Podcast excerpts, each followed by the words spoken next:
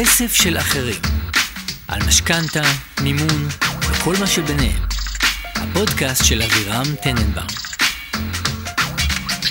אהלן חברים, ברוכים השבים לפודקאסט כסף של אחרים. אני אבירם טננבאום, מומחה למימון, בעלים ומנכ"ל של חברת פרדס, ייעוץ פיננסי ומשכנתאות. והיום הכנו פרק כסופר סופר מעניין. נדבר על השקעות נדל"ן ביוון, והבאנו מומחה בתחום, את און גביש. אהלן און. אהלן חברים, שמח מאוד להיות פה, תודה שהזמנתם אותי. מה זה, תודה שבאת. אז בעצם היום אנחנו נדבר על השקעות ביוון, השקעות נדל"ן מן הסתם, ואין יותר מתאים מאון, שהוא ממש מתעסק בזה לא מעט זמן, והוא ידע לפרט לנו ולספר לנו מה קורה, איך קורה, ולמה כדאי לנו לרוץ ולעשות את זה עכשיו. אז בואו נתחיל בזה, שתספר קצת על עצמך. כן, אז אני הגעתי באמת מעולמות הנדל"ן, ניהול נכסים בארץ הרבה מאוד שנים, הרבה מאוד נכסים, ב... בעיקר בתחום המגורים, אם נגיע במסחר, ובשנת אלפיים ושמונה עשרה התחלתי לקרוא כל מיני כתבות על שווקים שעברו קריסה, והתחלתי לגלות עניין בשוק ב... ביוון, עם דגש על אתונה. ולקחתי מטוס וטסתי. בתקופה זאת כבר התחלה טובה. כן, לקחת מטוס של לטוס זה כבר התחלה טובה. בתקופה שהיו מטוסים, שהיו מגבלות, לא הייתי צריך לעשות פי סי ארים ולכל מיני דברים. רק לנדבג, מונית לנדבג וזה. אז בעצם אתה התעסקת בנדל"ן עוד לפני כן, בתחומים אחרים, אבל מ-אלפיים ושמונה ככה סימנת את ה... אלפיים ושמונה עשרה סימנת את השוק היווני כשוק שזיהית בו פוטנציאל. כן, התחלתי להתעניין בו בעיקר, התחלתי ללמוד אותו, התחלתי, זה שוק שחווה משבר מאוד רציני, והוא עדיין היה איפשהו, ב, ב, לא באמצע, אמנם לא ידעתי בדיוק על ציר הזמן איפה הוא נמצא ב, בתוך המשבר הזה, אבל הוא עדיין היה עמוק ב, בדיפרסיה, וטסתי לשם, התחלתי ליצור קשרים עם מתווכים מקומיים וכן הלאה, והתחלתי להסתכל על נכסים, חסמי הכניסה היו מאוד מאוד נמוכים, ו... התחלתי מלקנות דירה אחת, שתיים, ומאז התגלגלו הדברים. ו... מדהים. אז בעצם באת ככה טבולה ראסה, טסת לשם, זה גם קרוב, למדת להכיר את השוק, התחלת מלעשות עסקאות בעצמך, ואז משם זה כבר מה שנקרא היסטוריה. מדויק.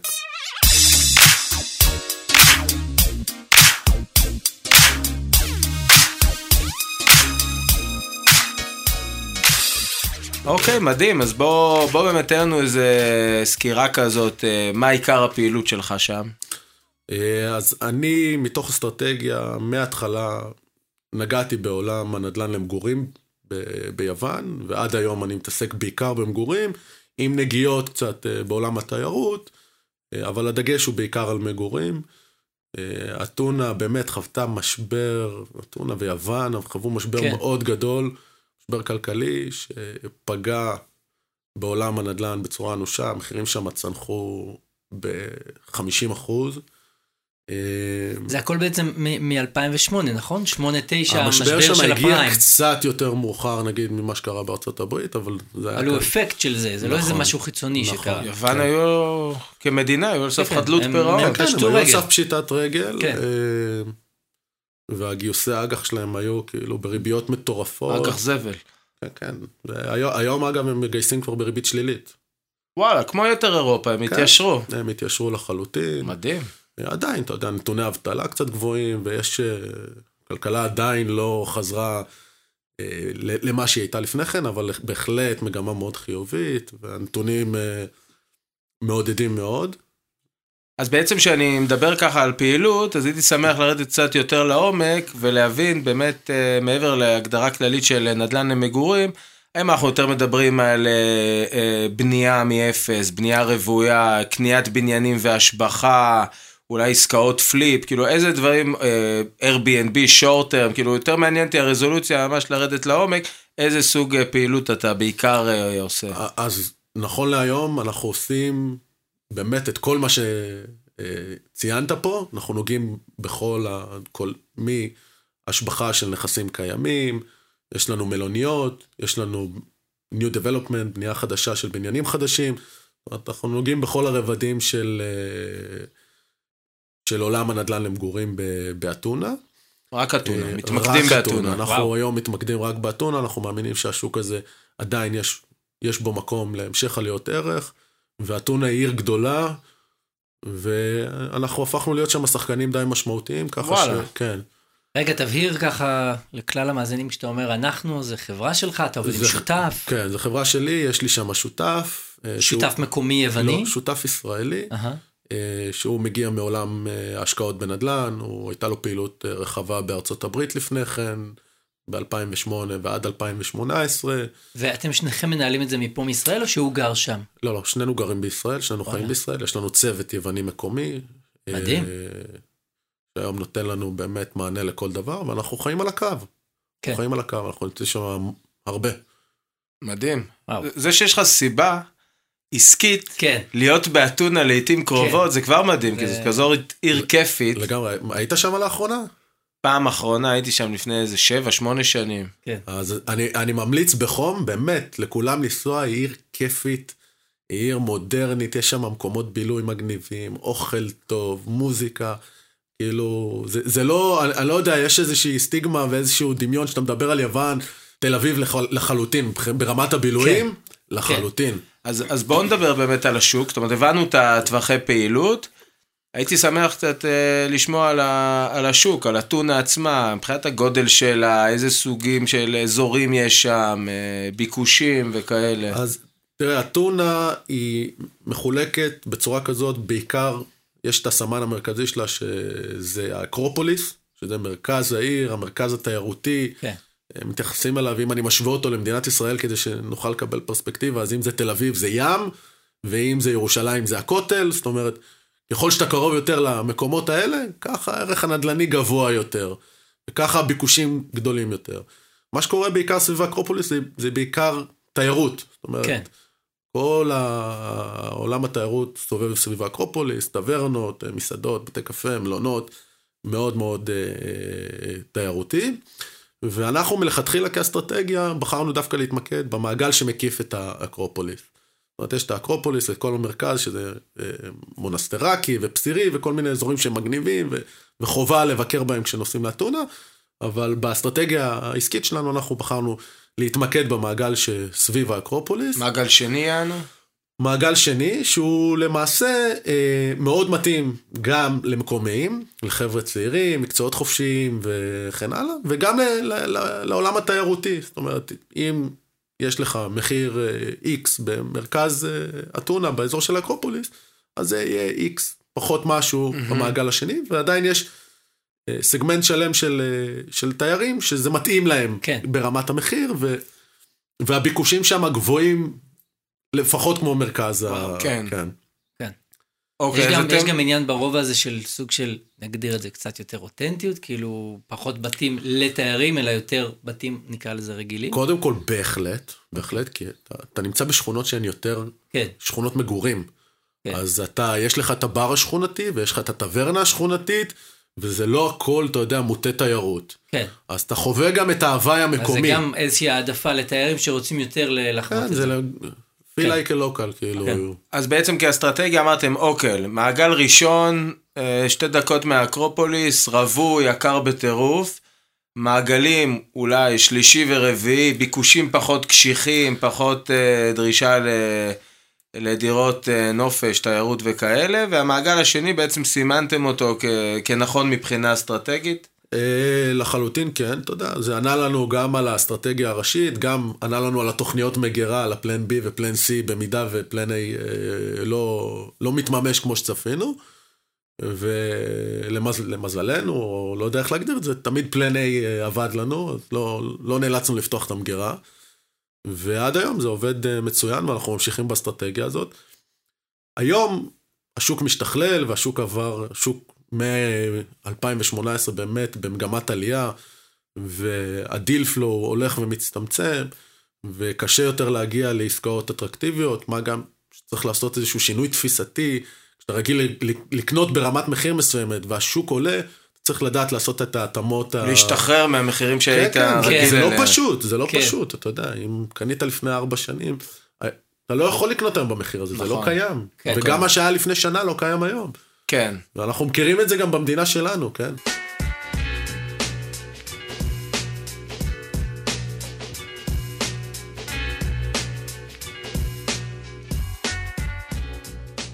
אגב, איך אתה רואה את ההתפתחות של השוק מ-אלפיים שמונה עשרה עד היום? זאת אומרת, אתה יכול להצביע על כמה שינויים מהותיים, או שזה רק עניין כמותי בכסף, או שבאמת היו גם שינויים שהם גדולים, משהו שממש אפשר להגדיר אותו כשינוי שוק? כל המדיניות השקעה של הממשלה ושל המדינה ביוון, היא מאוד מוטט לטובת המשקיעים הזרים. זאת אומרת, הם פתחו איזושהי תוכנית שנקראת גולדן ויזה.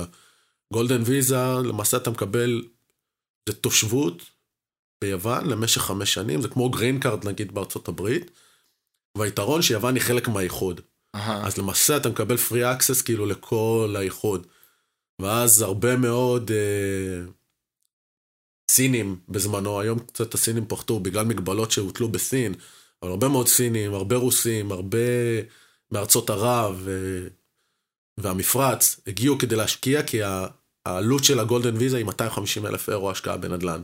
שהיא הכי זולה בכל אירופה, אגב, גם בגרמניה יש את זה וגם בפורטוגל, אבל העלות היא הכי זולה ביוון, מאתיים וחמישים אלף אירו, אתה מקבל גולדן ויזה, ואז למעשה, אותן מדינות שהיו צריכות לקבל ויזה כדי להיכנס לאירופה, אותם אנשים שהשקיעו כבר לא צריכים את הויזה. זה... גם נהנו מהשקעה טובה, גם נכון, קנו לעצמם כן. גישה חופשית לאירופה. נכון, שזה, אתה יודע, היה אספקט אחד של משקיעים, שהוא היה משמעותי, שהוא נתן את הדחיפה הראשונית, אני חושב, לה... לעליית מחירים. יחד עם זה, הגיעו הרבה מאוד משקיעים שראו ביוון אתה יודע, יוון, בעלת היסטוריה מאוד עשירה, מדינה סופר אטרקטיבית ברמה התיירותית, לא צריכים, נראה לי שכל ישראלי מכיר את היתרונות התיירותיים של יוון, ברור. היא קרובה גם למדינות אחרות באירופה, היא נהנית ממזג אוויר ים תיכוני, חופי ים, מיים, אוכל טוב, מוזיקה, באופן טבעי התחילו לנהור משקיעים מ- מ- מכל העולם, הרבה מאוד ישראלים שמגיעים להשקיע ביוון, והשוק כל הזמן מתפתח, יחד עם, עם התייצבות והתפתחות של הכלכלה עצמה, מה שלאט לאט מחזיר את המחירים ומעלה אותם, ומקרב אותם למה שהם היו לפני. אה, אנחנו עוד לא שם אפילו. עוד לא תקנו את עצמם, וואלה. עדיין לא. אז בוא נדבר קצת מספרים, כאילו תן לנו שנבין את הכיוונים, נגיד עלות למטר, או כמה עולה בית, שניים, שלושה, ארבעה חדרים, סחירויות, כן, כדי שנדע קצת אז לקבל... אז זה מאוד משתנה כמובן בין אזור לאזור.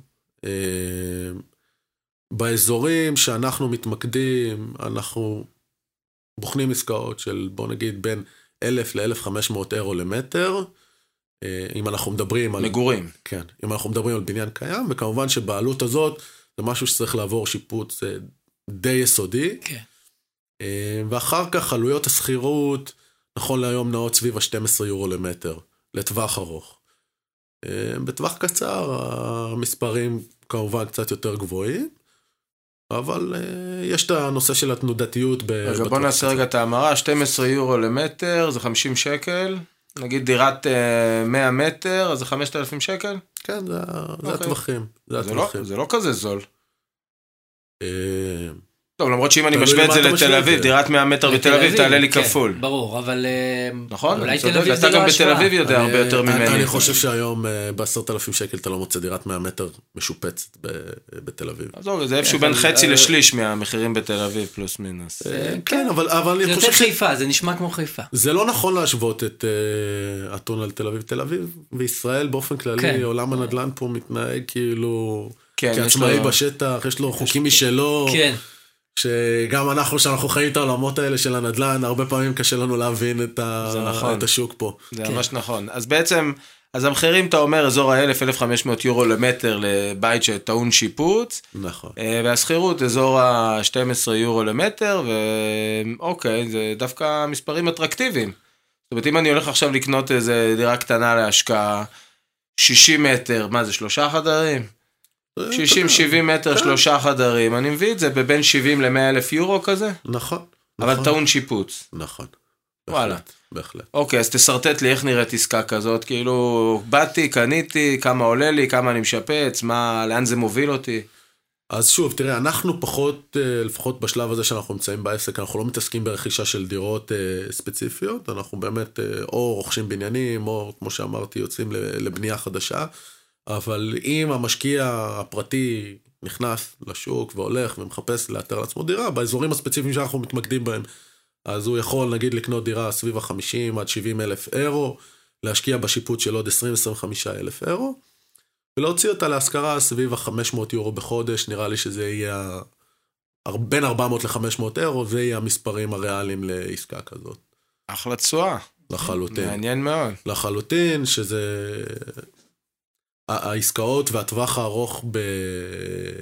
באתונה, עם עסקאות, נקרא להן סולידיות, אתה מקבל שם סוחר, עם ביטחונות, עם הסכמי שכירות לשנתיים, זה לשלוש שנים, כי זה שנתיים פלוס אופציה שהיא חד צדדית לטובת הסוחר. זה הסטנדרט שם? זה החוק. אה, יש חוק. כן, זה החוק. וואלה. יחד עם זה, אתה יודע, הכנסנו כל מיני מנגנונים ישראלים לתוך ההסכמים האלה. כן, כמו עליות שכר דירה בכל שנה, וכל מיני דברים כדי לשפר את התשואה, ואת מחיר ההיוון העתידי של הפרויקט. של הפרויקט. יפה. רגע, אבל אמרת שזה בעיניך איזושהי סוג של השקעה סולידית, וקבועה ויציבה, סחירות קבועה ויציבה, וזה לא מסתדר לי עם זה שזה שוק עם אבטלה, ועם הרבה תנודות, ו... זאת אומרת, אולי תסביר את הקשר הזה. תראה, קודם כל, יוון באמת חוותה משבר. מה שקורה בשנים האחרונות, יש התאוששות שהיא ניכרת לעין. בכל האספקטים, בכל הרבדים. התחזיות מאוד אופטימיות לגבי המשך הדרך. פי דאבליו סי פרסמו בנובמבר האחרון דוח שממקם את אתונה בטופ שלוש. תספר לנו רק רגע מה זה פי דאבליו סי, למי שמאזין ולא מכיר. פי דאבליו סי זה פירמה של רואי חשבון, מקבילה ל-איי וואי. ארנסט אנד יאנג. כאילו נותנת איזשהו דירוג אשראי לכל המדינה, פחות או יותר. אם לתמצת את זה. לא יודע אם היא נותנת, אם להגדיר כנותנת דירוג אשראי, היא פשוט מנתחת שווקים. זה גוף גדול, עם מעמד חזק בשוק, ולמילה שלו יש ערך ומשקל, והוא אמר שיוון... אז הם אופטימיים. מאוד אופטימיים, ממקמים את אתונה כאחת משלושת הערים הכי אטרקטיביות לעליית ערך מחירי הנדל"ן ולעליית... מי האחרות? ישר קופצת השאלה. ולעליית השכירות, אני יכול להעביר לכם את הדוח, ותנתחו את זה בפרק הבא שלכם. אני פה בשביל להתמקד באתונה, ואתה יודע, כשאני קורא את הדוח הזה, אז הדבר הראשון שאני מחפש... גם ככה זה בטח דוח ארוך ומעייף. אז לקרוא על ערים אחרות זה גם ככה... מאוד ארוך, אני מרפרף ורואה את הטבלאות, ומסתכל על המיקומים. אז כן, אז התחזיות בהחלט אופטימיות. הביקושים, הביקושים לסחירות באזורים שאנחנו מתמקדים בהם מאוד יציבים, זאת אומרת, אני יכול לומר שכאשר אני מוציא דירה להשכרה בשוק, זה עניין של שבוע עד שבועיים עד שהיא מושכרת. יש גם אוניברסיטה. כשאתה מדבר על מקומיים, זאת אומרת, מישהו שהוא אתונאי שהולך לזכור, או שאתה מדבר על תיירות וכאלה? לא, אני לא מדבר כרגע על תיירות, אלא ממש על מקומיים. דיברנו כרגע על השכרות לטווח ארוך, אני מדבר על מקומים, או אתה יודע, חבר'ה אמריקאים, אירופאים, כן. ש, שגרים באתונה. כן. לומדים, עובדים. זה קרוב לאוניברסיטה? אה, יש שם באזור משהו?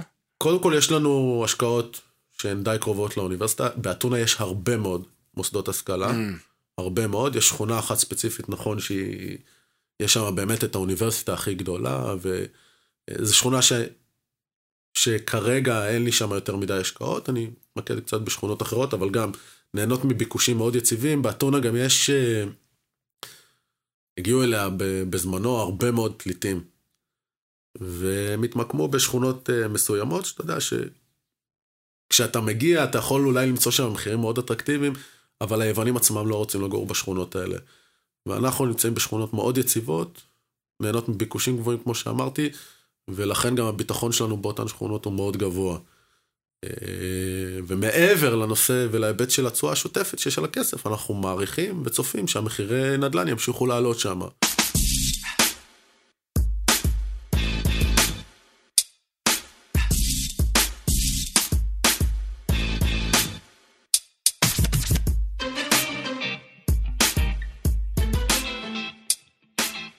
אוקיי, נשמע מעניין. אני אשית כל הדיבורים על יוון, מה זה עושים לי תיאבון? ישר את יוון אני מקשר לאוכל טוב. אני חושב שלהרבה ישראלים יש פן רגשי בהשקעה ביוון. אחד זה בא מהאוכל, השני מהחופים, השלישי מהאוזו, זה... כן, הכל מתחבר. כן, תמיד אנחנו מוצאים את הקשר שלנו האישי ליוון. כן. זה גם מין חלום כזה שזה back of the mind של כל אחד כזה שיהיה לו איזה דירה באתונה שבפעם בשנה שהוא ייסע לשם יהיה לו את המקום שלו. תמיד כיף לספר את זה בארוחת שישי. בדיוק, זה מין חלום שכל אחד הולך איתו כזה. לגמרי, אבל היום אני באמת אומר, זה לא רק חלום, זה גם... החלטה נבונה. החלטה נבונה, השקעה טובה. אתה מציג כאן שוק שהוא יציב בשכירות והמחירים עדיין נמוכים, זה מדהים. האלטרנטיבה לכסף היא אטרקטיבית, אני חושב, ביחס למה שיש לנו היום להציע בישראל, אם אנחנו מדברים על שוק הנדל"ן. גם הקרבה הגיאוגרפית זה יתרון, אז רגע, מפה אני רוצה לקפוץ באמת, ככה, מה שאולי אפילו נדבר פה בבולטים, הייתי רוצה שתגיד לנו איך אתה, מבחינת התפיסה שלך של השוק, ממש יתרונות חסרונות, זאת אומרת, מה האפסיידים העיקריים בשוק היווני, ואם יש גם חסרונות מסוימים, אז גם אותם ממש ככה לשים על השולחן. קודם כל, אני חושב שהיום יש לא מעט יתרונות.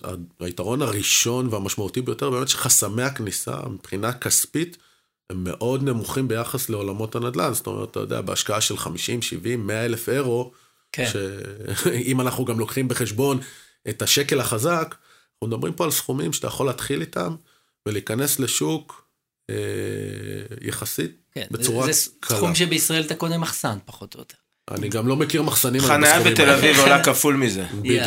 כן, כן, כן. חניה. חניה בתל אביב זה... עולה חמש מאות אלף שקל, לא? כמה עולה? אני קונה ב-חמש מאות היום. קונה ב-חמש מאות? כן. מטורף. כן, כן. אז זה דבר אחד.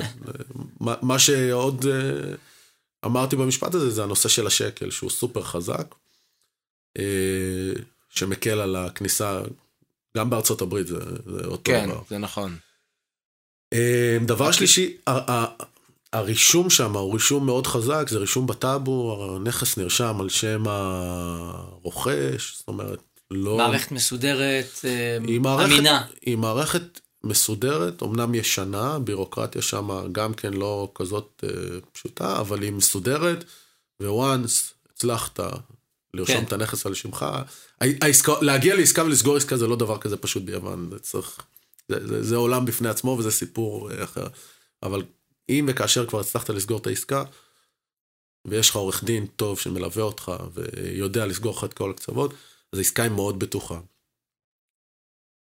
בנוס... זאת אומרת, בנוסף לכל הדברים האלה, אה, כמו שאמרנו בתחילת השיחה, אז המחירים עדיין לא תקנו את עצמם, זאת אומרת, אנחנו גם צופים שהמחירים צריכים לתקן. יש עוד אפסייד. יש עוד אפסייד, שאנחנו מעריכים אותו כאפסייד משמעותי, אולי אפילו דאבל על הכסף, או... וואו. כן, בטווח, שוב, בטווח של חמש שנים כן. קדימה, אנחנו מתבססים על הערכות שלנו, כן? שנובעות מזה גם שהבנקים עד היום לא ממש משחררים שם הלוואות ומשכנתאות, עוד הם חבולים מהימים של המשבר, והם ממש לאחרונה התחילו... לטפטף משכנתאות, בעיקר למקומיים, יש להם תנאים די קשוחים, זאת אומרת, ישראלי שיגיע היום, לא סביר שהוא יקבל משכנתה, אבל אנחנו מניחים שזה ילך ויתפתח, אנחנו רואים את האבולוציה במערכת הבנקאית שם, גם, גם כלפינו, זאת אומרת, היחס משתנה. זאת אומרת, זה יתמוך בעלייה של השוק. זה, שוב פעם, אתה יודע, אם אנחנו מסתכלים רגע על כלכלה, ועל עולם הבנקאות, ועל איך עולם הנדל"ן עובד, אז... אם היום אני צריך להביא מאה אלף אירו קש לעסקה, או כשהבנק ידע לתת לי חמישים או שישים אחוז מימון, והדירה תעלה מאה וחמישים אלף, אני צריך להביא פחות מ-מאה אלף. ברור, זה מתדלק את השוק בטירוף. כן. ומבחינת יתרונות נוספים, אז אני מניח שגם לקרבה הגיאוגרפית יש משקל. לחלוטין, לחלוטין. אתה עולה בבוקר, ב-שבע בבוקר על טיסה, ב-אחת עשרה בבוקר אתה כבר אחרי הכוסית אוזו הראשונה, מתחיל לבקר בנכסים. זה לגמרי נוח, זמין, אתה יודע, באמת, אם יש כל בעיה, אתה... מרחק קריאה. אוקיי, ואם היית צריך, נגיד, אה, אה, לחשוב חזק ולחשוב גם על חסרונות בשוק הזה, אז מה, מה נגיד היית אומר? אה, תשמע, אני כל כל באופן כללי בן אדם אופטימי, אז, אה, אבל כן, כמו בכל שוק, יש את הסיכונים שלו. אה, אם אתה נכנס כמשקיע פרטי, אז ואתה לא מלווה על ידי מישהו, או על ידי...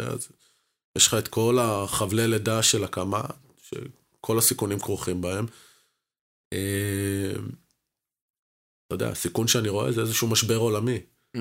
משבר עולמי שאנחנו גם חווינו קורונה בשנתיים האחרונות, שלמזלנו השוק לא נעצר שמה, וגם עכשיו אנחנו חווים מלחמה שאני עוד לא יודע מה היו ההשלכות שלה וההשפעות שלה על אירופה. אז כן, אבל זה, אני, שוב, זה, זה סיכונים שבעיניי נכונים לגבי כל שוק ולגבי כל השקעה. זה בעצם סיכון uh, סטנדרטי של השקעה בנדל"ן, אם זה גיאופוליטי או משהו שיכול לקרות לשוק, לא כן. משהו שהוא ספציפי מאפיין את השוק היווני. אני, אם אתה מבקש ממני לנתח את הסיכונים ואני עושה את הערכות סיכונים שלי, אז בהחלט כן, זאת התשובה. כן.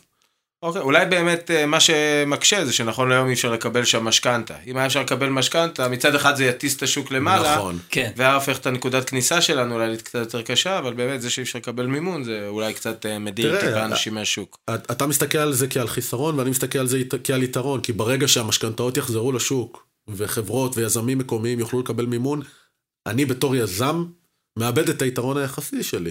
אתה יכול להביא את הכסף. נכון, היום אני בא, אני קש בער, אני יודע לפעול מהר, אני יודע לממן את העסקאות.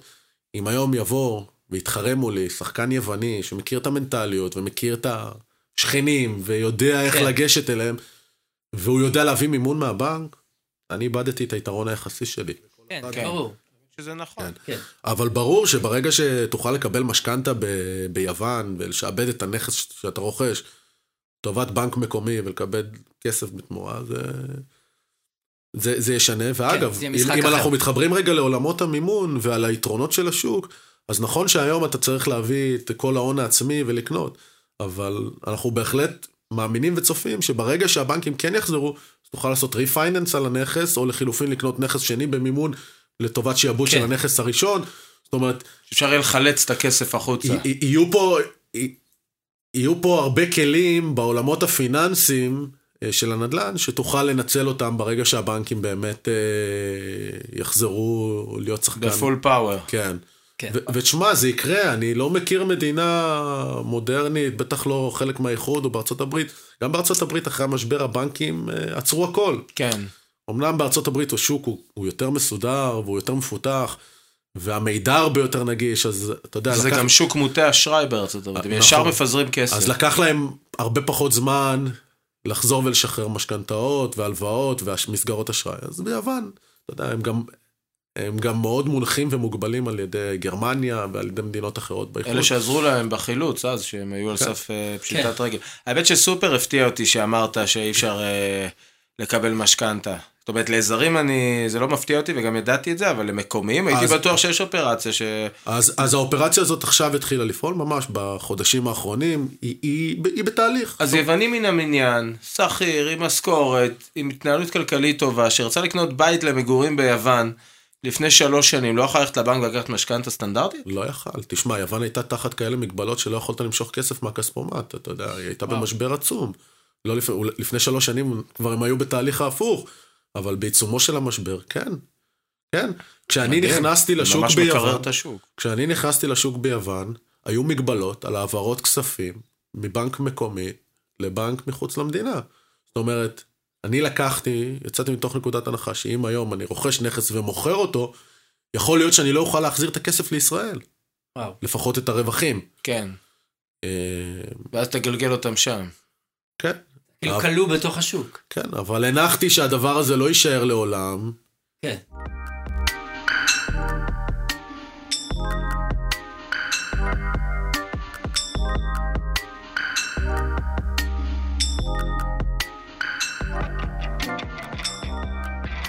הדבר הבא שאני ממש ארצה שנדבר עליו, זה כאילו ממש לעבור כצ'קליסט ולסרטט איך קורית ההשקעה הזאת בפועל.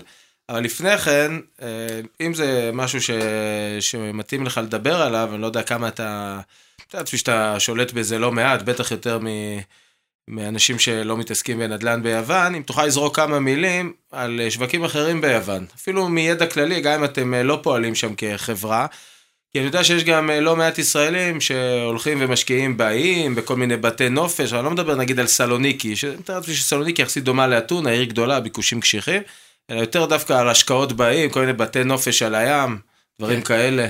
אז שוב, אנחנו באמת לא, לא מתעסקים בהשקעות באים, אנחנו מאוד מאוד ממוקדים על אתונה ועל השכונות הספציפיות שאנחנו משקיעים בהן, אבל בהחלט יש הרבה מאוד ישראלים והרבה מאוד ביקוש לקרוא להם בתי נופש או באים למיניהם, ש...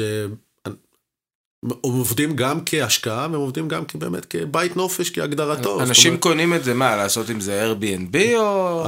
אז בהחלט חלקם כן, תראה, באותם איים, לרוב הבתים האלה, זאת אומרת, יש שם יותר עצה מביקוש להשכרות לטווח ארוך, כי האוכלוסייה היא מצומצמת, והבנייה נעשית בעיקר עבור התיירות. אז אותם איים לרוב נהנים מארבעה חמישה חודשי תיירות בשנה, שהם חודשי הקיץ, נגיד מ... יוני-יולי ועד ספטמבר-אוקטובר, כאילו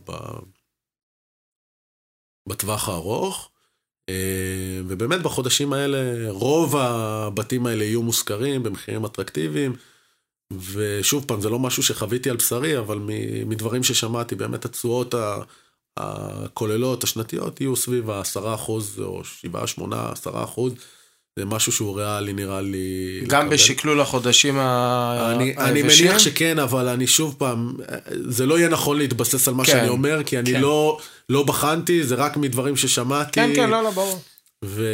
אבל בהחלט זו הזדמנות למי שמעניין אותו.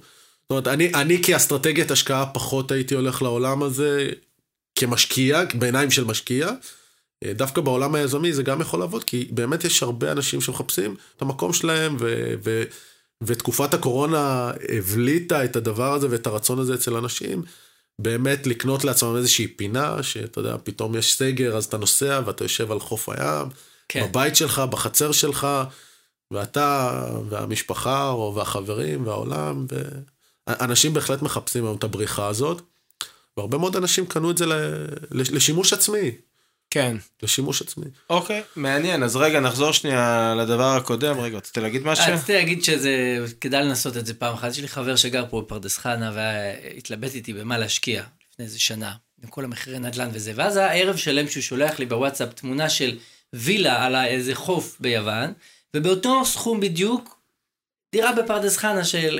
ואתה רואה את ההבדלים. השאלה אם הוא בחן את זה בפרמטרים של השקעה, או שתראה איזה יופי. לא, רק על העלויות, זה מדהים, אתה מקבל וילה כזה צבעונית, במחיר, ואחר כך אתה מתרגם את אותו מחיר לדירה בפרדס חנה, זה המצחיק, זה אחד מול אחד כזה. הפערים עצומים. לגמרי, אבל אני חושב שאתה יודע, יש פה איזשהו קנייה אמוציונלית, אני אקרא לזה למה שאתה מדבר. אני לא יודע, אתה יודע, אני מאוד רציונלי, ואני משתדל לא להתאהב בהשקעות שלי. כן.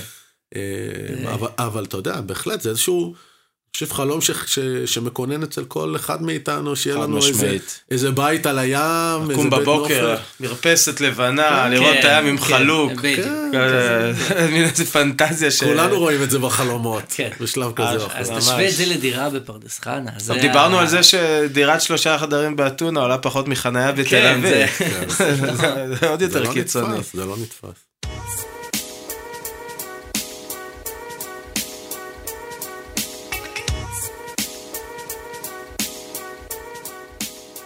טוב, אז בוא נחזור שנייה למה שאמרתי מקודם, כאילו נגיד עכשיו, אוקיי, מישהו שמע אותנו, אומר יאללה, אני רוצה להשקיע ביוון. מה הצעדים האופרטיביים, א', ב', ג', ד', שבאנו צריך לעשות כדי לממש את הרצון הזה עכשיו? נגיד, דרכך. תראה, אנחנו למעשה עובדים בשני מודלים, אנחנו עובדים במיזמים משותפים, זאת אומרת שבן אדם נכנס איתנו משלב הרכישה, שלב הפיתוח, וכל האסטרטגיה של העסקה, יכול להיות עסקה שאנחנו מייעדים להזכיר אותה ולהחזיק אותה, יכול להיות עסקה שאנחנו מייעדים, זה להפליפ אותה, אז הוא שותף איתנו בפרויקט, הוא...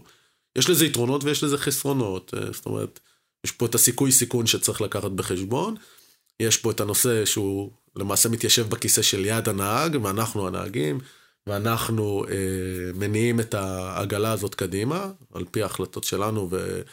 והאסטרטגיה שלנו, אבל בהחלט יש פה פוטנציאל לרווחיות מאוד גבוהה, ויש את האפיק האחר, שזה לבוא ולהיות אדון לעצמך, ולרכוש דירה בפרויקט. אנחנו, הדירות שאנחנו מוכרים, זה בפרויקטים חדשים, בבניינים שאנחנו בונים אותם מסקרץ', או שאנחנו רוכשים מבנה ישן, או קרקע, ומקימים בניין. לרוב, אנחנו מתחילים את שלב המחירה בשלבים המוקדמים של הפרויקט. על הנייר. על הנייר, עוד לפני שיש יותר, ואז התנאי תשלום הם גם מאוד נוחים, אנחנו מכוונים לדירות שלא, אתה יודע, שיענו סביב ה-מאה אלף אירו ללקוח הקצה, ושידעו להניב לו את ה-שישה שבעה אחוז. אז בואו נעשה רגע סימולציה. כן. אני עכשיו רוצה לקנות בית, קיבלתי את הטלפון שלך, על הנון מעניינים, יש לי מאה אלף יורו פנויים בחשבון בנק, אני רוצה להתקדם, מה עושים? כאילו, הכסף, כאילו, תנחה אותי. אז בגדול אנחנו קודם כל נזמין אותך למשרד שלנו, שנכיר ונראה אותך. אני מקווה שהקפה שלכם טוב כמו של אורי. אנחנו, אני גם מקווה. פה יהיה לנו קשה להתחרות, אבל אנחנו נשתדל... שם אין לך יתרון תחרותי. לא, לא, נשתדל אבל לעמוד בסטנדרטים, אבל אנחנו לפחות במרכז. זה גם חשוב. נכון, נכון. לא צריך דרכון בשביל להגיע. לגמרי. אז כן, אז אנחנו כמובן נזמין אותך לפגישה, נציג בפניך את הפרויקט, נציג בפניך את התוכנית העסקית של הפרויקט, את התרחישים, את האלטרנטיבות שיהיו לך ברגע שהפרויקט תהיה מוכן, מבחינת השכרה, השכרה לטווח ארוך, השכרה לטווח קצר, והצפי שאנחנו רואים לעליית ערך של הנכס, ומה יהיו היקפי הרווחיות שאנחנו צופים לפרויקט הזה. עניתי. נהדר, ואז אנחנו למעשה גם ניתן לך מעטפת שירותים לכל התהליך. אני צריך לטוס ליוון, או שאני יכול לעשות הכל מהכיסא בבית? אתה מוזמן להגיע ליוון, אבל בהחלט אתה יכול לעשות הכל מהכיסא בבית. אז נתתי לכם אוקיי, מה השלב הבא? מי עושה אני צריך להעביר כסף? אתה צריך להעביר כסף. זה קורה פה או שם? הכספים, הכספים עוברים מישראל לשם. כאילו אני מעביר אותם לשם, ושם אתה... אני משלם לכם? נכון. אתה מעביר אותו שם על החשבון... אז אני צריך לפתוח חשבון בנק. לא בהכרח, אתה יכול לבצע את הכל. אין לכם שם איזה חשבון נאמנות של כזה, הוא מעביר לנאמנות. תראה, אחד הקשיים ביוון, שגם אנחנו נתקלים בהם בעסקאות שאנחנו עושים, שאין באמת את המנגנון הזה של חשבון נאמנות. וואלה. אין. זה עולם שלם כל נושא העסקאות, ונגעתי בזה ממש בקצרה, שלסגור עסקה ביוון זה לא תהליך פשוט.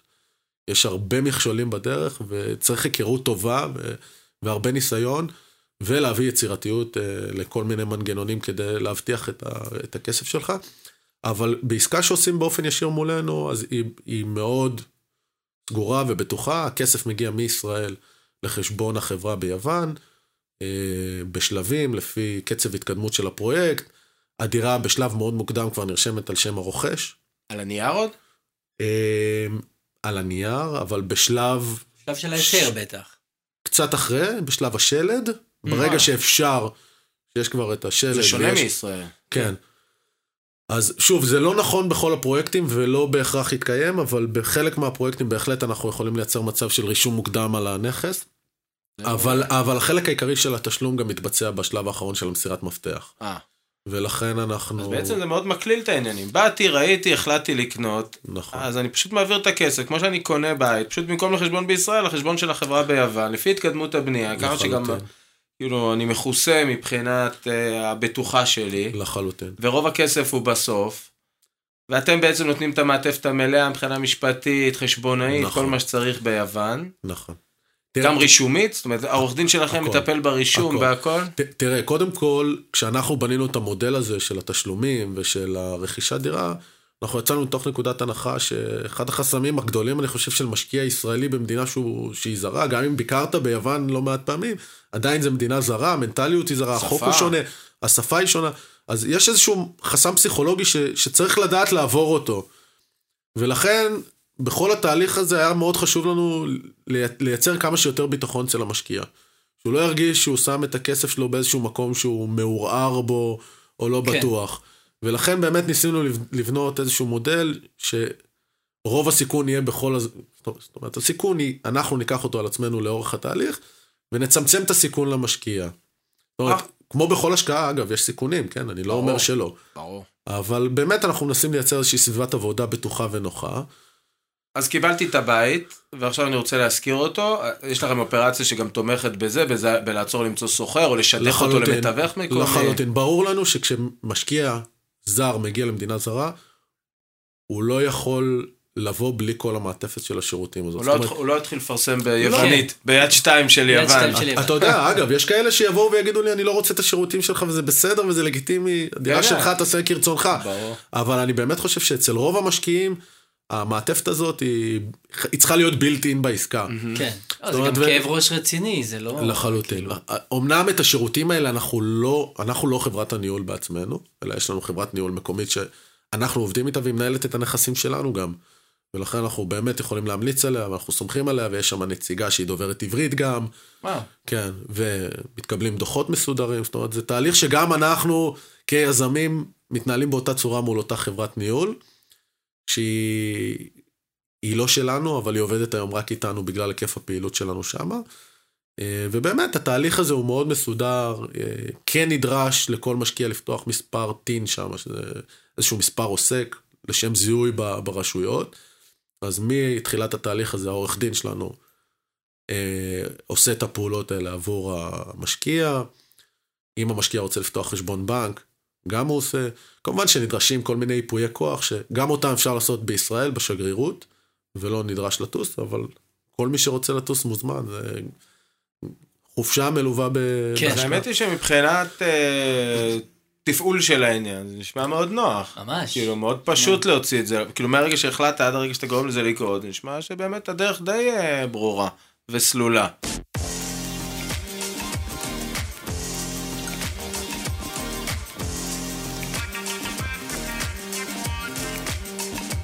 עכשיו רציתי להגיע לנושא, בעצם שמרנו את הכי טוב לסוף, ו... ונראה לי שפה תוכל לתת לנו מלא מלא אינפורמציה. הבנתי שההשקעה ביוון היא גם מאוד אטרקטיבית בגלל ענייני מיסוי. בהחלט. זה נושא בפני עצמו, וזו סוכריה מאוד מתוקה ש... שקיימת רק ביוון ממה שאני מכיר ויודע. יש אמנת מס בין ישראל ליוון, מאוד מיוחדת, שקובעת שעל עסקאות נדל"ן, תשלום המס מתבצע במדינת המקור בלבד. המשמעות של זה אומרת שעשית עסקת נדל"ן ביוון, ומחרת ברווח, אז תשלום המס מתבצע ביוון, ואין השלמות מס בישראל, והפוך. עשית, אם אתה תושב יווני ועשית כן. השקעה בישראל, אז על הרווח שבישראל אתה משלם בישראל, וביוון אין השלמות מס. ומה שקורה בשנים האחרונות, כחלק ממדיניות העידוד השקעות של הממשלה שם, יש פטור ממס שבח ביוון. והמס שבח עומד על אפס. ללא תנאי, זאת אומרת, לא משנה אם זה דירה ראשונה שלך, שנייה, גיל. אז, אז זה, זה שאלה טובה, כי זה מוגבל... גם בישראל יש לך פטור, אבל בתנאי מסוים. נכון, אז זה מוגבל למחירה של שלושה נכסים במשך שנתיים, וזה כרגע מתחדש. זאת אומרת, ו... ו... זה לא מושפע מכמה נכסים יש לך סימולטנית? לא, זה מושפע רק מכמות המחירות של חירות. על הנכס הרביעי בתוך שנתיים שאתה מוכר, בפרק זמן אתה תשלם. אבל אין לך, זה לא מגביל, אתה יכול להיות בעלים של חמישים בתים, זה רק לפי כמות המחירות. נכון, תיאורטית, אתה יודע, רשויות המס באיזשהו שלב יבואו, אתה יודע, ויתנו... פקיד השומה יתהפך עליך. יכול להיות שכן ויכול להיות שלא, אני לא יודע לומר. ועוד יתרון אחד גדול שם, שביוון זה מחולק לפי טייטלים, זאת אומרת שאתה יכול לקנות בניין שלם, שהוא יהיה רשום כטייטל אחד, ואז במחירה של אותו בניין, למעשה עשית עסקה אחת, למרות שבבניין יש, הוא מחולק נגיד לעשר דירות, אבל הרישום שלו הוא רישום אחד, יש לו טייטל אחד, וכשאתה מוכר את הבניין הלאה, אם לא מכרת אותו לעשרה רוכשים שונים, אלא כן. מכרת אותו לבן אדם אחד. עסקה אחת. עסקה אחת, מכרת טייטל אחד, ולמעשה מדהים. זה נחשב, נספר לך כעסקה אחת. וואו, אז יש, כן. יש אינטרס בלקנות אה, מקשה, כאילו בניין שלם שהוא כן, יכול להיות מוגבר ב... כטייטל, מבחינה מיסויית. ברור, אתה יודע. ישראל זה לא ככה, ישראל אתה תעשה עשרה חוזים על כל דירה. אה, כן, אבל שוב, זה, זה קצת שונה מישראל, כי, כי זה, זה היה נכון גם בישראל, כי אם היית קונה בניין בישראל שמחולק בצורה לא חוקית... אה, לא לא חוקית. כן, השם פשוט, פשוט החוק... מאפשר לך, הבירוקרטיה מאפשרת לך לקחת טייטל אחד ולחלק אותו למספר יחידות באופן חוקי, אבל הרישום לא משתנה. אבל, אז, אבל אז אין לך אפשרות למכור, למכור כל דירה נכון, בנפרד, אלא נכון, הכל כבלוק. נכון, מדויק. הבנתי. נכון, אלא אם כן אתה מוכר במושה, אבל... כן, טוב, זה כבר... כן, אבל זה, זה, זה, זה לא, לא משהו שהוא קורה, אבל... כן. ויש לך גם את האפשרות לבוא ולחלק, עשית חלוקה, ויש לך אפשרות גם לבוא ולחלק את, ה, את הדירות ממש ליחידות רישומיות נפרדות לכל אחת. עכשיו, איך, איך בצד של היטל השבחה, זה גם שונה מישראל, או ששם זה דומה? זאת אומרת, עכשיו אתה אומר שבנית, או שהשבחת איזשהו נכס, האם שם אתה גם משלם פחות, נגיד, בהשוואה לישראל? אין את המנגנון הזה של היטל השבחה שם. אוקיי. יש לך מס רכישה שאתה משלם, על כל נכס שאתה קונה, שהוא קבוע של שלוש נקודה אפס תשע אחוז. מהשקל הראשון. כן, אבל זה גם על נכס ראשון, נגיד שמשהו בישראל שיש לך פטור עד מיליון שמונה מאות. כן. אז שמה זה לא קיים, זאת אומרת, קנית דירה ב-חמישים אלף אירו, את המס רכישה אתה תשלם, אבל זה, זה תקף גם לגבי הדירה העשירית שתקנה, אתה תשלם עדיין שלוש נקודה אפס תשע אחוז. והמס שם מחושב, או לפי מחיר הקנייה, או לפי objective value, הגבוה ביניהם. ה-objective value זה איזשהו מנגנון. שמאות, מה שנקרא. מדויק, מדויק. אז אין לך, אם אתה עכשיו אמרת שקנית מגרש ובנית עליו בית, אין לך היטל השבחה לרשות המקומית? לא. וואו. אז בעצם, אם אני חוזר רגע... סביבה נדירה. כאילו מה שאתה מתאר כרגע, סביבת מיסוי נדירה. האמת שכן, זה סופר אטרקטיבי. זה אחת הסיבות, אני חושב שגם יש שם כל כך הרבה משקיעים ישראלים היום. אז אם אני רוצה לחזור שנייה לאמנת מס, אז אמרנו, מס משלמים רק במדינת המקור, מס שבח אין לנו עד שלושה, עד שלוש עסקאות בשנתיים, שזה מכסה מעולה. ואז הוא אומר שבעצם עשיתי את השלוש עסקאות שלי, עשיתי תשואה יפה על הכסף, אם הייתי עושה את אותן עסקאות באותו היקף בישראל, הייתי משלם מלא כסף מיסוי, ושם לא משלם אפילו שקל. נכון. חשוב לציין שזו הוראת שעה, שהוראת שעה הזאת יכולה גם להתבטל, זאת אומרת, היא מתחדשת כרגע בכל שנה מחדש, אבל היא עשויה גם להתבטל. אני יכול לומר שלפני שההוראת שעה הזאת נכנסה לתוקף, רמת המיסוי הייתה חמישה עשר אחוז, שעדיין אני חושב שבכל קנה מידה של השקעות זה מס נעים, בהחלט. אגב, מבחינת האמנת מס, זה תקף גם להכנסה השוטפת, מסחירות? ההכנסה השוטפת זה תקף, יחד עם זה על הכנסה שוטפת מסחירות יש לך מיסוי ביוון, הוא לא... כמה? מאה שקל הראשון, עד שנים עשר אלף אירו בשנה, אתה משלם חמישה עשר אחוז, יש שם שלוש מדרגות למעשה, בין שנים עשר אלף ל-שלושים וחמישה אלף הכנסות שנתיות, אתה במדרגה של שלושים וחמישה אחוז, אה, אוקיי. זה כבר הופך להיות משמעותי, ומעל שלושים וחמישה אלף בשנה, אתה כבר ב-ארבעים וחמישה אחוז. וואלה.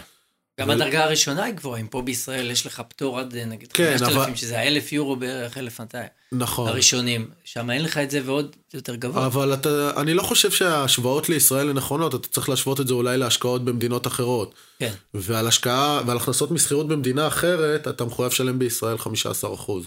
כן, נכון. אתה יודע לתת כלל אצבע, שכמובן לא נתפוס אותך במספר, כלל אצבע, נגיד היום אני באדם פשוט, הלכתי, קניתי בית להשקעה ביוון, או לנעול, אחרי הסחירות, אחרי המיסוי, אחרי הכל, מה, מה הצועה שאני אמור לשאוף אליה? בהסתכלות להשכרה לטווח ארוך? כן. אני מעריך שבין שישה לשבעה אחוז זה משהו שהוא ריאלי לחלוטין. בנטו, אתה מתכוון אחרי... אני לא יכול להיכנס להיבטי מיסוי, אני לעולם לא אגיד למישהו מה יהיה הנטו שלו. אני יכול להגיד שבין שישה לשבעה אחוז זה יהיה כנראה אחרי ההוצאות השוטפות של הנכס, בהנחה והוא קנה נכס שהוא או חדש או משופץ מהיסוד, בלי בלי גבוה. נכון. כן. עם הורדות דמי ניהול כאלה ואחרות וכן הלאה, ואתה יודע, מיסוי זה אינדיבידואלי בסופו של יום. שישה עד שבעה אחוז לפני מס. נטו לפני מס. נכון. סדר גודל כמובן. כן. אחלה. השקעה נדל"נית, סולידית, וזה בלי עליית ערך. זה רק על התשואה השוטפת. אנחנו כיזמים וכמשקיעים בשוק שם, באסטרטגיה שלנו אנחנו פחות מסתכלים, כמובן שאנחנו תמיד בוחנים עסקאות שהתשואה השוטפת תהיה מספיק כדי להחזיק את התזרים, אבל אנחנו, זה, זה לא העיקר שלנו, אנחנו מאוד מאמינים שהשוק הולך לעליות ערך משמעותיות יותר מהיום, ושם אנחנו באמת נעשה את ההשבחה המשמעותית. כמו שאגב, בעסקאות שעד היום מימשנו, אז בהחלט ראינו את זה קורה, ואנחנו מאמינים שזה ימשיך וילך הלאה. זאת אומרת, אם אנחנו מסתכלים רגע על משקיע שבא ומקבל היום את השישה או את השבעה אחוז השנתי, ובטווח זמן של שלוש שנים תהיה לו עוד עליית ערך של שלושים או ארבעים אחוז על שווי הנכס, אנחנו כבר מגיעים לרמות של I R R של סביב ה-חמישה עשר אחוז בשנה, זה כבר סיפור אחר לחלוטין. תסביר להדיוטות, מה זה I R R? אנחנו מדברים על התשואה השנתית נטו, בסופו של דבר שתישאר למשקיע בכיס, שמגלמת גם את התשואה השוטפת, את ההכנסות מסחירות, וגם את מחיר המחירה ואת הרווח מהמחירה, ואנחנו בהחלט מאמינים שהשוק יגיע למקומות האלה, גם מהחוויות והניסיון האישי שלנו, זה מה שהיה שם עד היום.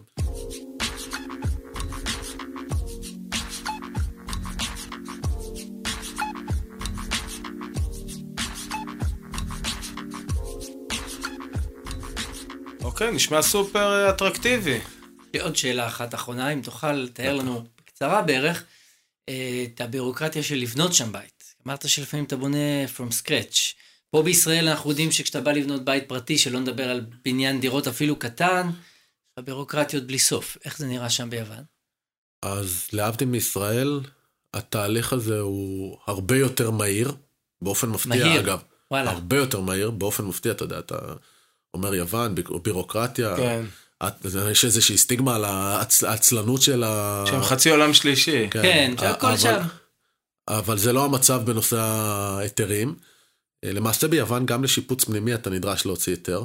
אוקיי. זה נקרא לייט פרמיט, שלייט פרמיט, בוא נגיד שמשלב שסיימת את התכנון שלו, והגשת את התוכניות, סדר גודל של חודש עד שקיבלת אותו. זה מאוד. כן. ולבנייה חדשה, אם אני רגע משאיר בצד שוב את שלב התכנון, שהוא יכול, אתה יודע, זה הכל תלוי בך ובאדריכל שאתה עובד איתו, אבל once סיימת את השלב הזה, בוא נגיד שבין שלושה חודשים לחצי שנה, אם אני ממש מותח וואו. את זה לקצה, אתה עם היתר ביד, ועלית על הקרקע. לבניין, לבניין דירות. כן. וואו, זה... אגב, אני זוכר שלפני כמה שנים, אני לא זוכר באיזו סיטואציה, ככה יצא לי באמת להעמיק קצת יותר בנושא של השקעות ביוון, ואני זוכר שהיה טרנד ספציפית על סלוניקי, אולי גם ביוון, של שינוי ייעוד, שלוקחים אזורים משרדיים במרכז העיר נראה לי, ועושים להם שינוי ייעוד, ואז מחלקים את זה ללופטים או ליחידות דיור. אנחנו, אנחנו בהחלט עושים את זה לא מעט, וזה חלק מה, כן, מהשבחה שאנחנו עושים לנכסים. לאחרונה קנינו איזה בניין במרכז העיר, בניין משמעותי, שהוא בניין משרדים, ואנחנו עושים לו הסבה ל... לרזידנציאל סלש Airbnb. עוד זה הולך להיות איזשהו מלון בוטיק כזה של עשרים וחמישה חדרים. עסקה מאוד מעניינת, אז כן, בהחלט... בחלק גדול מהנכסים, אתה יכול לעשות את ההסבה ממגורים, ממשרדי למגורים, יחסית... זה לא מובן מאליו. לחלוטין לא. ביחס למה שאנחנו מכירים בישראל, זה עולם... בישראל זה בלתי אפשרי בעליל. זה עולם אחר לחלוטין, זה עולם אחר לחלוטין, וסביבת עבודה שהיא נוחה לנו, ואנחנו מגיעים מעולמות של ישראל. שהכל קשה. הכל קשה, ו... ובגלל שהכל קשה פה, אני חושב שגם אנחנו הרבה יותר יצירתיים, ובמחשבה שלנו אנחנו מקדימים הרבה מאוד, הרבה מאוד, אני אקרא לזה, לא יודע, עמים אחרים, או, ו, ו, אתה יודע, פתאום אתה לוקח איזה נכס שהוא בניין משרדים, שהשווי שלו הוא מסוים, ואתה נותן לו את ההסבה הזאת, ואתה כבר עושה לו את ה-appreciation שמה בהסבה הזאת, ומקפיץ את הערך שלו, ו... ולא משלם על זה תל השבחה. אתה עלול לשלם כופר חנייה, זה אתה תשלם. תפרש מה זה כופר חנייה, אתה צריך לשלם. אני כבר אוהב את השם כופר. כופר חנייה זה מונח ישראלי, זה לא מונח... אה, זה מונח ישראלי. כן, היום כשאתה בונה דירות, ואם אתה לא מייצר להן חנייה, אתה צריך לשלם לעירייה כופר חנייה. זאת איזשהו תשלום לעירייה. זה רק בתל אביב או בכל ישראל? בתל אביב בוודאות, אני מניח שזה גם בשאר ה... בגלל זה, כן, מחייבים חניונים. מחייבים חנייה לכל דירה, כאילו אתה לא מקבל היתר. יש לך מקדם מסוים שלה בבנייה חדשה, כן. מקדם הדבקה. כן. מקדם חנייה. מקדם היום זה מונח, אסוציאציה לא טובה. לא, לא טובה. אז... אז ביוון כן, אם אתה לקחת בניין שהוא מוגדר כטייטל אחד, דיברנו על הטייטלים, וחילקת אותו לעשרה טייטלים חדשים, אז למעשה ייצרת עשר יחידות דיור כן, שהן חדשות, ואמורים להיכנס לך שם עשר משפחות, ותיאורטית לכל משפחה צריכה כן. לקבל חנייה. אם אין לך מקום לחנייה בתוכם. אם לא ייצרת להם חנייה, אתה צריך לשלם איזשהו תשלום לעירייה עבור זה. כן, אוקיי. אז, אוקיי. אז זה, זה לא היטל השבחה של מאות אלפי, בגלל שעברת מסיווג אחד לאחר, כאילו... לא, לא, זה לא... זה, זה יתרון כן. עצום. אני חושב שזה אחד היתרונות העיקריים שלנו היום בשוק, שאנחנו, עם ההיכרות שלנו ועם הקשרים שלנו, אז גם יודעים להגיע לעסקאות שהמחיר שלהם הוא under market, יחד עם השבחה מיידית שאנחנו יודעים לעשות. אנחנו יודעים כבר ביום הרכישה להשביח, זאת אומרת, לקבל איזושהי השבחה של עשרים שלושים אחוז, על השווי של הנכס, וזה נותן לנו הרבה ביטחון ו, ורוח גבית להמשך הפרויקטים האלה שנכנסנו אליהם.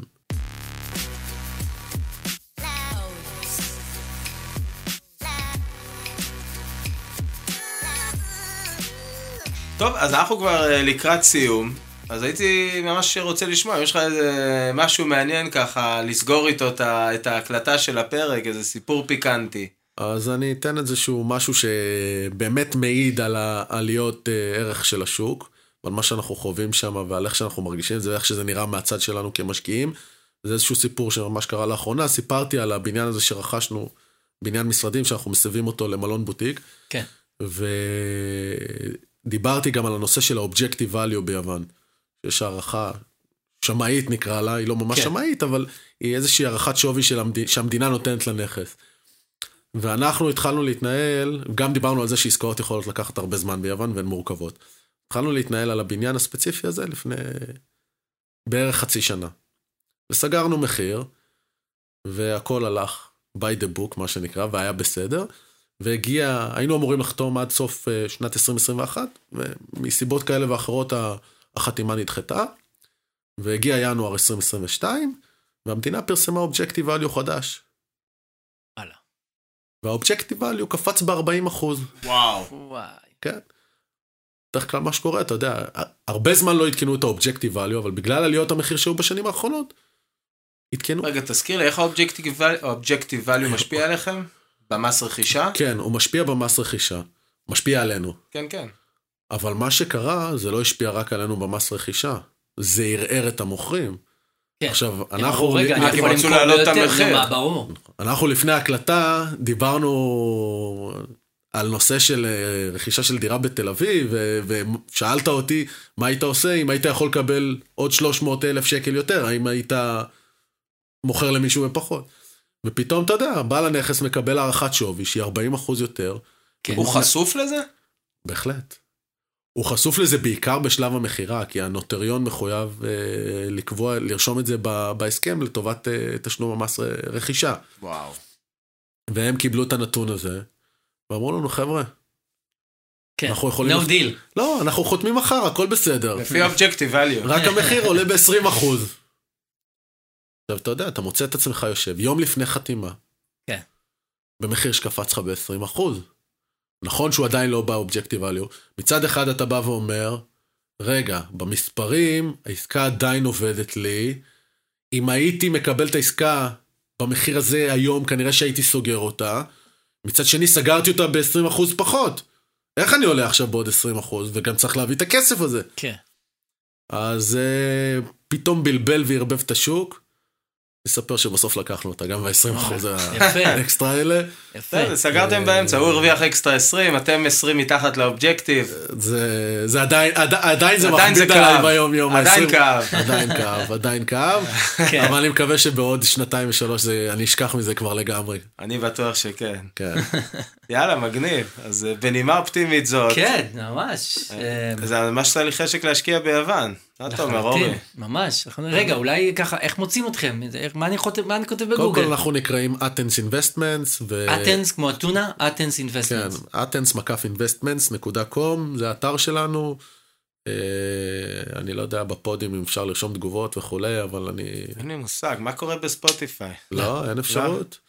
אז מי שפונה לאווירם, אווירם מידה, נראה לי... או שיפנו אליי, כן, אנחנו נדאג לייצר איזה קונקשן. או לחפש את השם שלי, On Gavish, נראה לי גם ימצאו בגוגל, ובשמחה, מי שרוצה לשאול שאלות, רוצה להתייעץ ומעוניין להשקיע, אנחנו נשמח, וכמובן שאתם מוזמנים לא רק לבוא להשקיע, לבוא איתנו בכלל ליוון, ליהנות מהטונה, ליהנות מהאוכל. אל תדליק אותי עכשיו. ממש. שמה, זה לבוא... הקיץ פה מעבר לפינה. יוצאים ביום שני בבוקר, ב-עשר בבוקר, מגיעים באחת, אנחנו כבר יושבים באיזו מסעדה טובה, אוכלים קצת מאכלי ים טובים, שותים אוזו. למה הוא עושה לי? מסתובבים קצת. לאן זה לוקח אותי? אני צריך לחזור לכל המשרד. אתה צריך להיות קצת חופשה מהילדים. ואתה יודע, אתה עושה את זה גם קצר, יום חמישי בערב אתה כבר פה בארץ. וזה הכל ביזנס טריפ, זה למען הילדים עצמם, זה למען שנכנסים להשקעה, זה לא למען. לגמרי, לגמרי. אגב, אני יכול לומר שבתקופת הקורונה, תקופה ארוכה שלא יכולנו לנסוע, אז באיזשהו שלב אשתי אמרה לי שהיא כבר מתגעגעת שאני אטוס. גדול. שהיא שולחת אותך, זה אומר שהמצב טוב. המצב בהחלט טוב. אוקיי. יאללה. נהדר, תודה רבה. היה מעולה. ממש שמחתי להיות כאן. אנחנו נתראה בפרק הבא, אורי. יס, תענוג. יאללה. יאללה חברים. ביי, להתראות. ביי.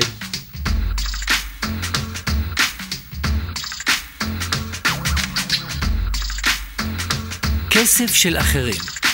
על משכנתא, מימון וכל מה שביניהם. הפודקאסט של אבירם טננבאום.